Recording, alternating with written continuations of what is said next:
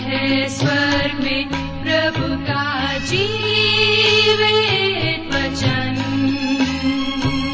सृष्टि निर्माता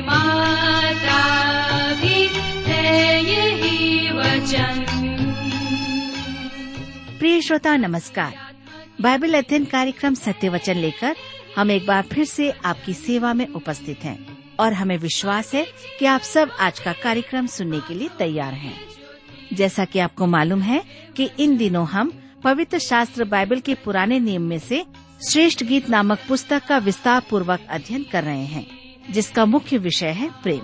तो आइए आज के इस बाइबल अध्ययन में हम सम्मिलित हों, लेकिन इससे पहले सुनते हैं एक मधुर संगीत रचना।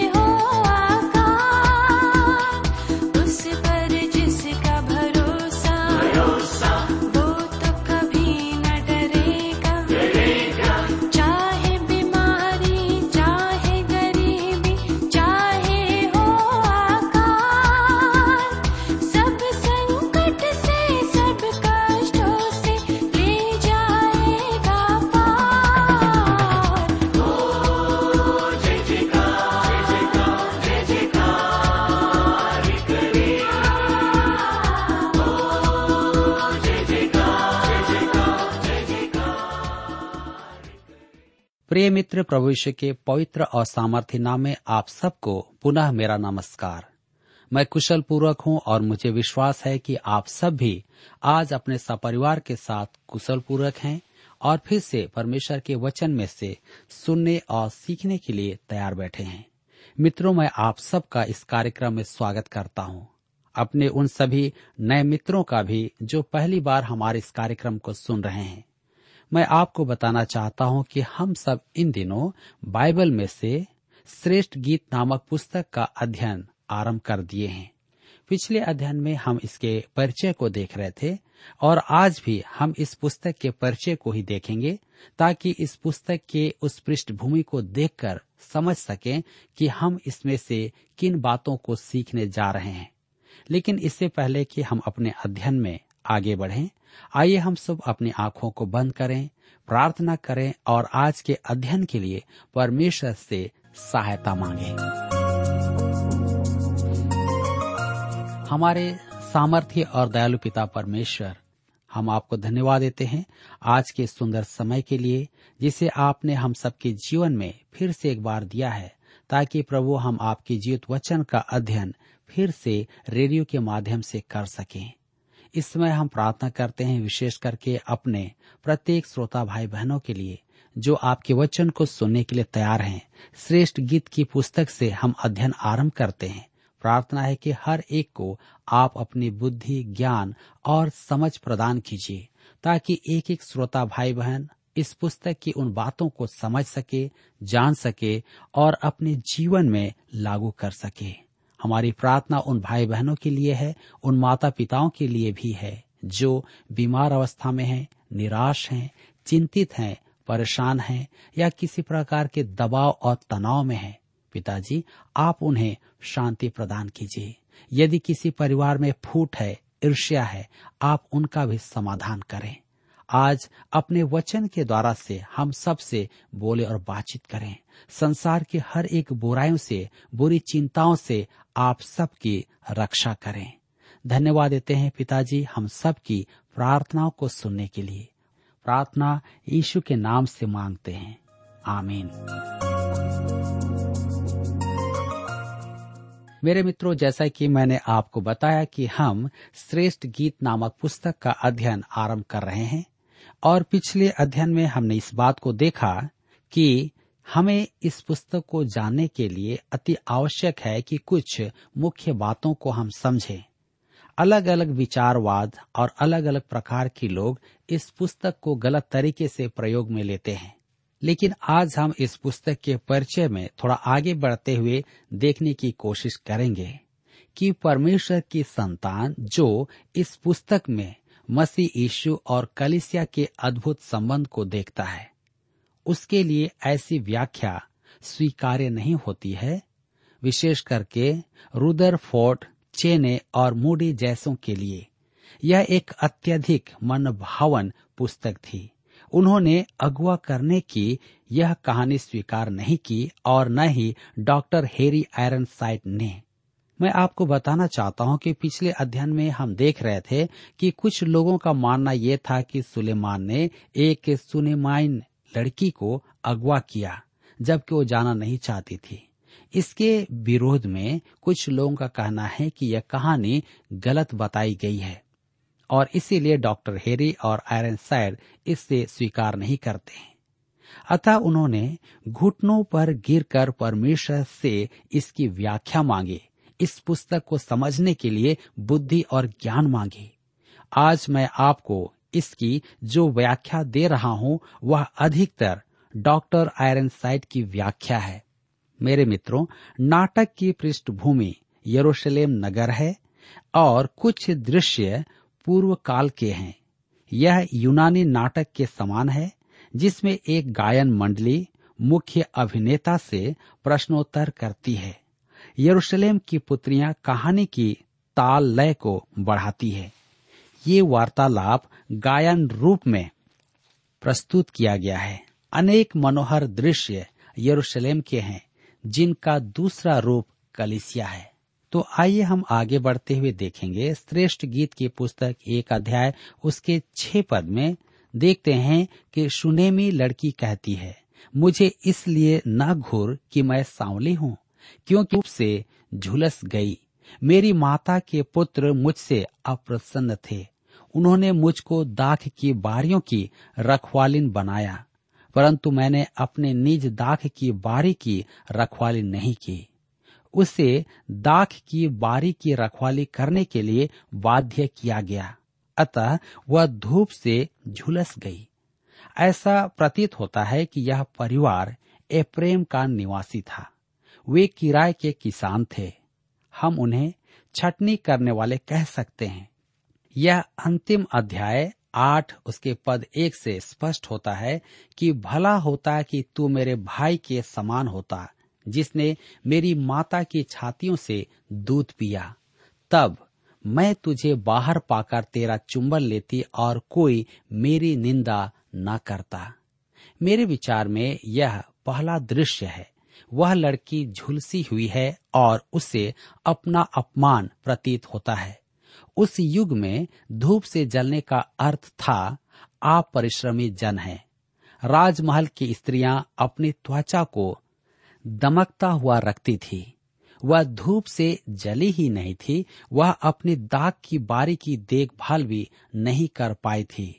वह वास्तव में सुंदर थी, परंतु वह अपना सौंदर्यकरण नहीं कर पाई थी। वह परिश्रमी लड़की थी, अतः उसे भेड़ों की रखवाली के लिए रखा गया था। एक अध्याय के आठ पद में हम पढ़ते हैं, हे स्त्रियों में सुंदरी, यदि तू यह न जानती हो तो भेड़ बकरियों के खुरों पर चल और चरवाहों के तंबुओं के पास अपनी बकरियों के बच्चों को चरा। उसे दाख की बारी के साथ साथ भेड़ों को भी चरानी थी। उसका स्थान पर्वतीय स्थान से गुजरने वाले कारवाओं का मार्ग था। मैंने अपने मित्र के द्वारा से इस बात को जाना है कि वह स्थान बहुत ऊंचा नीचा है और इससे नाटक का दृश्य समझ में आ सकता है। वह वहां से यरूशलेम और दमिश्क के मध्य आने जाने वाले कारवां देखा करती थी। अध्याय तीन उसके छह पद में उसकी प्रतिक्रिया इसे प्रकट करती है।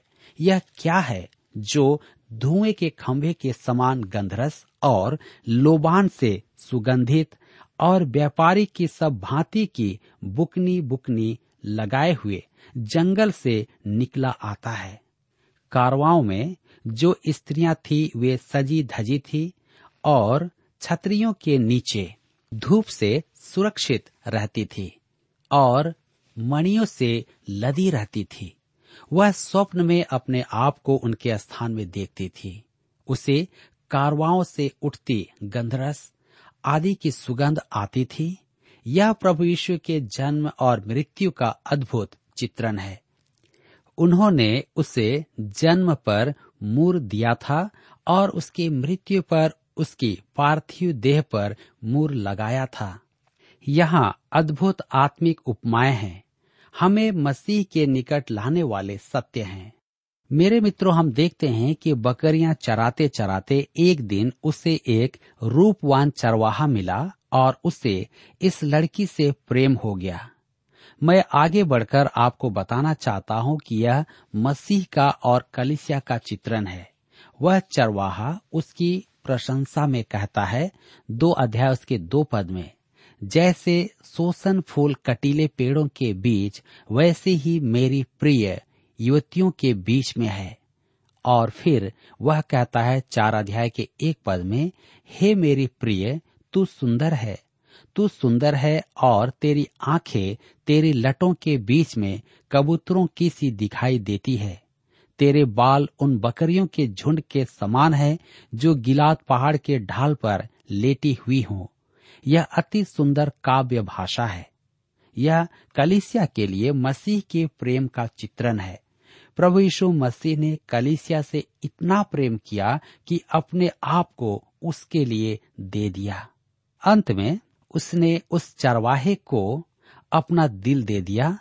दो अध्याय के तीन पद में हम पढ़ते हैं, जैसे सेब का वृक्ष जंगल के वृक्षों के बीच में वैसे ही मेरा प्रेमी जवानों के बीच में है।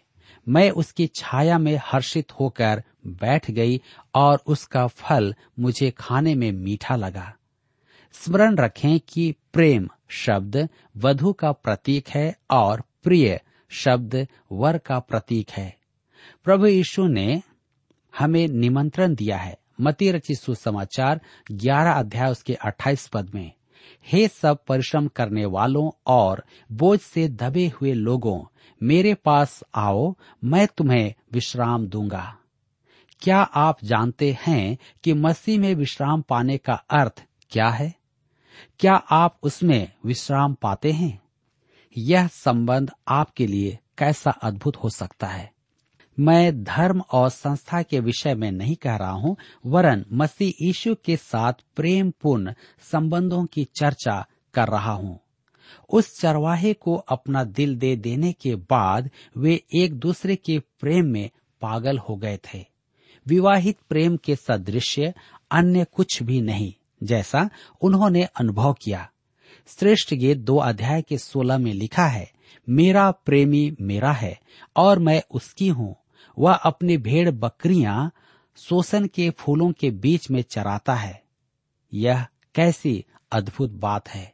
उनमें एक अद्भुत व्यक्तिगत संबंध था। वह उसे एक दिन भोजन के लिए ले गया। वह तो सोचती थी कि वह मात्र एक चरवाहा है, परंतु वह एक माननीय जन भी था। दो अध्याय के चार पद में लिखा है, वह मुझे भोज के घर में ले आया और उसका जो झंडा मेरे ऊपर फहराता था वह प्रेम था। वह एक विचित्र चरवाहा था। उसके पास भेड़े नहीं थी। उसने पूछा, एक अध्याय के सात पद में लिखा है, हे मेरे प्राण प्रिय, मुझे बता तू अपने भेड़ बकरियां कहाँ चराता है, दोपहर को तू उन्हें कहाँ बैठाता है। एक दिन उसने कहा कि वह जा रहा है परंतु लौट कर आएगा। यह यीशु के शब्द हैं। यूहन्ना रचित सुसमाचार चौदह अध्याय उसके एक से तीन पद में हम पढ़ते हैं, तुम्हारा मन व्याकुल ना हो, परमेश्वर पर विश्वास रखो और मुझ पर भी विश्वास रखो। मेरे पिता के घर में बहुत से रहने के स्थान हैं। यदि न होते तो मैं तुमसे कह देता, क्योंकि मैं तुम्हारे लिए जगह तैयार करने जाता हूँ। और यदि मैं जाकर तुम्हारे लिए जगह तैयार करूं, तो फिर आकर तुम्हें अपने यहाँ ले जाऊंगा कि जहाँ मैं रहूं वहाँ तुम भी रहो। मेरे मित्रों, प्रतीक्षा में कई दिन बीत गए। उसके परिवार के लोग और उसकी सहेलियां उसका ठट्ठा करने लगे। तू एक सीधी सादी गांव की लड़की है, उसने तुझे मूर्ख बनाया। ठीक यही बात पतरस ने कही कि हमारे युग में होगा। दूसरा पतरस की पत्री तीन अध्याय उसके तीन और चार पद में लिखा है, पहले यह जान लो कि अंतिम दिनों में हंसी ठट्ठा करने वाले आएंगे, जो अपनी ही अभिलाषाओं के अनुसार चलेंगे और कहेंगे, उसके आने की प्रतिज्ञा कहाँ गई, क्योंकि जब से बाप दादे सो गए हैं सब कुछ वैसा ही है जैसा सृष्टि के आरंभ से था। परंतु उस पर भरोसा था, वह उस पर विश्वास रखती थी, वह उसके स्वप्न देखती थी। तीन अध्याय उसके एक पद में हम पढ़ते हैं, रात के समय मैं अपने पलंग पर अपने प्राण प्रिय को ढूंढती रही, मैं उसे ढूंढती तो रही परंतु उसे न पाया। अब मैं आपसे एक व्यक्तिगत प्रश्न पूछना चाहता हूँ, क्या आप मसीह यीशु को ढूंढते हैं? क्या आप उसके लिए तरसते हैं? एक दिन रात में जब वह अपने पलंग पर लेटी, उसकी यादों में खोई हुई थी कि उसे अपने कमरे में सुगंध उठती सी प्रतीत हुई। उस युग की रीति थी कि प्रेमी दरवाजे पर सुगंध करे। उसने उठकर देखा। पांच अध्याय उसके पांच पद में लिखा है, मैं अपने प्रेमी के लिए द्वार खोलने को उठी और मेरे हाथों से गंधरस टपका और मेरी उंगलियों पर से टपकता हुआ गंधरस बेंडे की मूठों पर था। उसे विश्वास था कि वह एक दिन आएगा, वह उसे भूला नहीं है। आज हमारे जीवन में क्या मसीह की सुगंध के प्रमाण हैं? ओह मेरे मित्रों, धार्मिक ढोंग से तृप्त ना हो जाएं। क्यों ना व्यवहारिकता की गहराई तक हम जाएं? अब तक मसीह आपके लिए क्या अर्थ रखता है? क्या आज आपके जीवन में मसीह की सुगंध है? वह जानती थी कि उसका प्रेमी निकट है। मत्ती रचित सुसमाचार अट्ठाईस अध्याय उसके बीस पद में प्रभु यीशु ने कहा, और देखो मैं जगत के अंत तक सदा तुम्हारे संग हूँ। पौलुस जब जेल में था तब वह कह सकता था कि प्रभु यीशु उसके साथ है। इब्रानियों की पत्री तेरह अध्याय उसके पांच पद में उसकी प्रतिज्ञा लिखी है, मैं तुझे कभी ना छोड़ूंगा और न कभी तुझे त्यागूंगा। मेरे मित्रों, एक दिन वह अपनी दाख की बारी में काम कर रही थी। तब हम पढ़ते हैं कि दो अध्याय पंद्रह पद में, जो छोटी लोमड़ियां दाख की बारियां बिगाड़ती हैं उन्हें पकड़ ले, क्योंकि हमारी दाख की बारी में फूल लगे हैं। वहां पर वे धरती पर ही दाखलता को फैलने देते हैं। वह उन्हें उठाकर ऊपर कर रही है कि लोमड़ियां उन्हें हानि न पहुंचाए। इसी बीच उसने मार्ग पर धुआं उठता हुआ देखा। तीन अध्याय के छह पद में लिखा है, यह क्या है जो धुएं के खंभे के समान गंधरस और लोबान से सुगंधित और व्यापारी की सब भांति की बुकनी लगाए हुए जंगल से निकला आता है। लोग नारे लगा रहे थे, देखो राजा सुलेमान आता है। वह तो अपने काम में व्यस्त है और नहीं जानती कि यह राजा सुलेमान कौन है। तभी किसी ने आकर उससे कहा, देख, राजा सुलेमान ने तुझे बुलवाया है। मुझे बुलवाया? मैं तो उसे जानती भी नहीं, वह मुझे क्यों बुलवाएगा। दो अध्याय आठ से दस पद में पढ़ते हैं, मेरे प्रेमी का शब्द सुन पड़ता है, देखो वह पहाड़ों पर कूदता और पहाड़ियों को फांदता हुआ आता है। मेरा प्रेमी चिकारे या जवान हरिणी के समान है, देखो वह हमारी दीवार के पीछे खड़ा है और खिड़कियों की ओर ताक रहा है और झंझरी में से देख रहा है। मेरा प्रेमी मुझसे कह रहा है, हे मेरी प्रिय, हे मेरी सुंदरी, उठकर चली आ। अतः वह सुलेमान के पास लाई गई, वह उसका चरवाहा है जो उसके पास आया है। मेरे प्रियो, प्रभु यीशु ने प्रतिज्ञा की है। यूहन्ना रचित सुसमाचार दस अध्याय उसके सत्ताईस और अट्ठाईस पद में, मेरी भेड़ें मेरा शब्द सुनती हैं, मैं उन्हें जानता हूँ और वे मेरे पीछे पीछे चलती हैं और मैं उन्हें अनंत जीवन देता हूँ, वे कभी नष्ट ना होंगी और कोई उन्हें मेरे हाथ से छीन ना लेगा। पौलुस भी कहता है, पहला थिस्सलुनीकियों की पत्री चार अध्याय उसके सोलह और सत्रह पद में, प्रभु आप ही स्वर्ग से उतरेगा, उस समय ललकार और प्रधान दूत का शब्द सुनाई देगा और परमेश्वर की तुरही फूंकी जाएगी और जो मसीह में मरे हैं वे पहले जी उठेंगे, तब हम जो जीवित और बचे रहेंगे उनके साथ बादलों पर उठा लिए जाएंगे कि हवा में प्रभु से मिले और इस रीति से हम सदा प्रभु के साथ रहेंगे। प्रभु यीशु ने प्रतिज्ञा की है कि वह हमारे लिए फिर से आएगा। श्रेष्ठ गीत की पुस्तक दो अध्याय उसके ग्यारह से तेरह पद में हम देखते हैं, क्योंकि देख जाड़ा जाता रहा, वर्षा भी हो चुकी और जाती रही, पृथ्वी पर फूल दिखाई देते हैं, चिड़ियों के गाने का समय आ पहुंचा है और हमारे देश में पिंडुक का शब्द सुनाई देता है, अंजीर पकने लगे हैं और दाखलताएं फूल रही हैं, वे सुगंध दे रही हैं। हे मेरी प्रिय, हे मेरी सुंदरी, उठकर चली आ। एक दिन वह हमें इस संसार से ले जाएगा। प्रसंगवश आप इस संसार में कितना उलझे हुए हैं। यदि वह हमें इस संसार से ले जाने आएगा तो क्या हमें दुख होगा? कुछ लोग इस संसार में, इस समृद्ध समाज में ऐसे रम गए हैं कि जब प्रभु यीशु उन्हें लेने के लिए आएगा तो वे रोते हुए उसके साथ जाएंगे। वह अपनी वधू से कहता है, दो अध्याय उसके तेरह और चौदह पद में, अंजीर पकने लगे हैं और दाखलताएं फूल रही हैं, वे सुगंध दे रही हैं। हे मेरी प्रिय, हे मेरी सुंदरी, उठकर चली आ।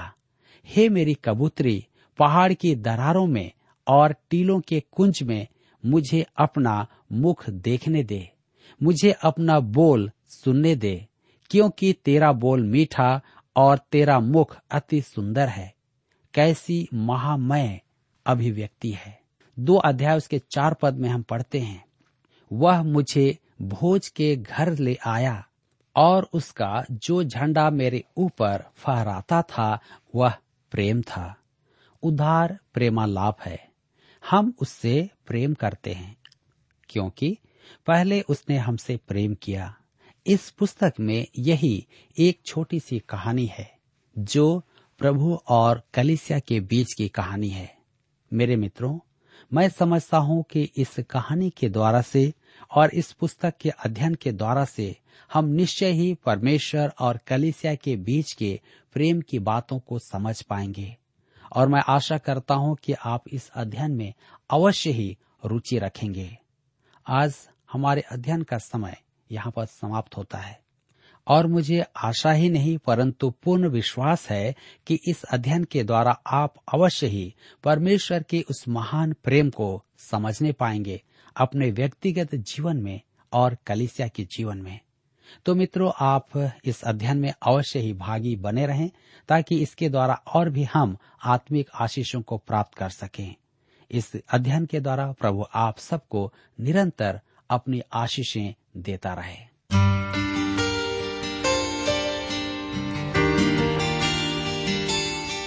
प्रिय श्रोताओ, अभी आप सुन रहे थे बाइबल अध्ययन कार्यक्रम सत्य वचन। हम आशा करते हैं कि आज के इस कार्यक्रम से आपको आत्मिक लाभ मिला होगा। यदि आप परमेश्वर के बारे में और अधिक जानना चाहते हैं तो हमारे पास नया नियम एवं पवित्र शास्त्र बाइबल उपलब्ध है। इन्हें प्राप्त करने के लिए आप हमें इस पते पर लिख सकते हैं। कार्यक्रम Satya Vachan, T W R, post box number चार तीन एक शून्य, नई दिल्ली एक एक शून्य शून्य एक नौ। पता एक बार फिर सुन लीजिए। कार्यक्रम Satya Vachan, T W R, post box number four three one zero, new Delhi one one zero zero one nine. और हाँ श्रोताओ, याद रखें कि पत्र लिखते समय आपका नाम और पता साफ साफ लिखा होना चाहिए। इसके अलावा आप हमसे टेलीफोन के माध्यम से भी बातचीत कर सकते हैं, जिसमें हमारे काउंसलर या सलाहकार आपको सलाह देंगे। तो नोट कीजिए, हमारा मोबाइल नंबर नौ नौ पाँच आठ आठ दो शून्य चार एक चार। याद रखें double nine five eight eight two zero four one four. और हमारा दूसरा नंबर है zero nine six five one four double three three nine seven. याद रहे शून्य नौ छः पाँच एक चार तीन तीन तीन नौ सात। इसके अलावा आप हमसे ईमेल के द्वारा भी संपर्क कर सकते हैं। हमारा ईमेल आईडी है Hindi T T B at T W R dot I N, Hindi T T B at T W R dot I N. और अब इसी के साथ हमारे कार्यक्रम का समय यहीं पर समाप्त होता है। अगले कार्यक्रम में आपसे फिर मुलाकात होगी। तब तक के लिए हमें आज्ञा दीजिए। नमस्कार।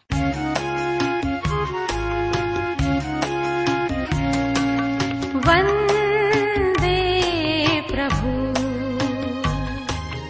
वंदे मसीह, शात शात वंदना, वंदे प्रभु, वंदे प्रभु, वंदे मसीह, शात शात वंदना, वंदे प्रभु।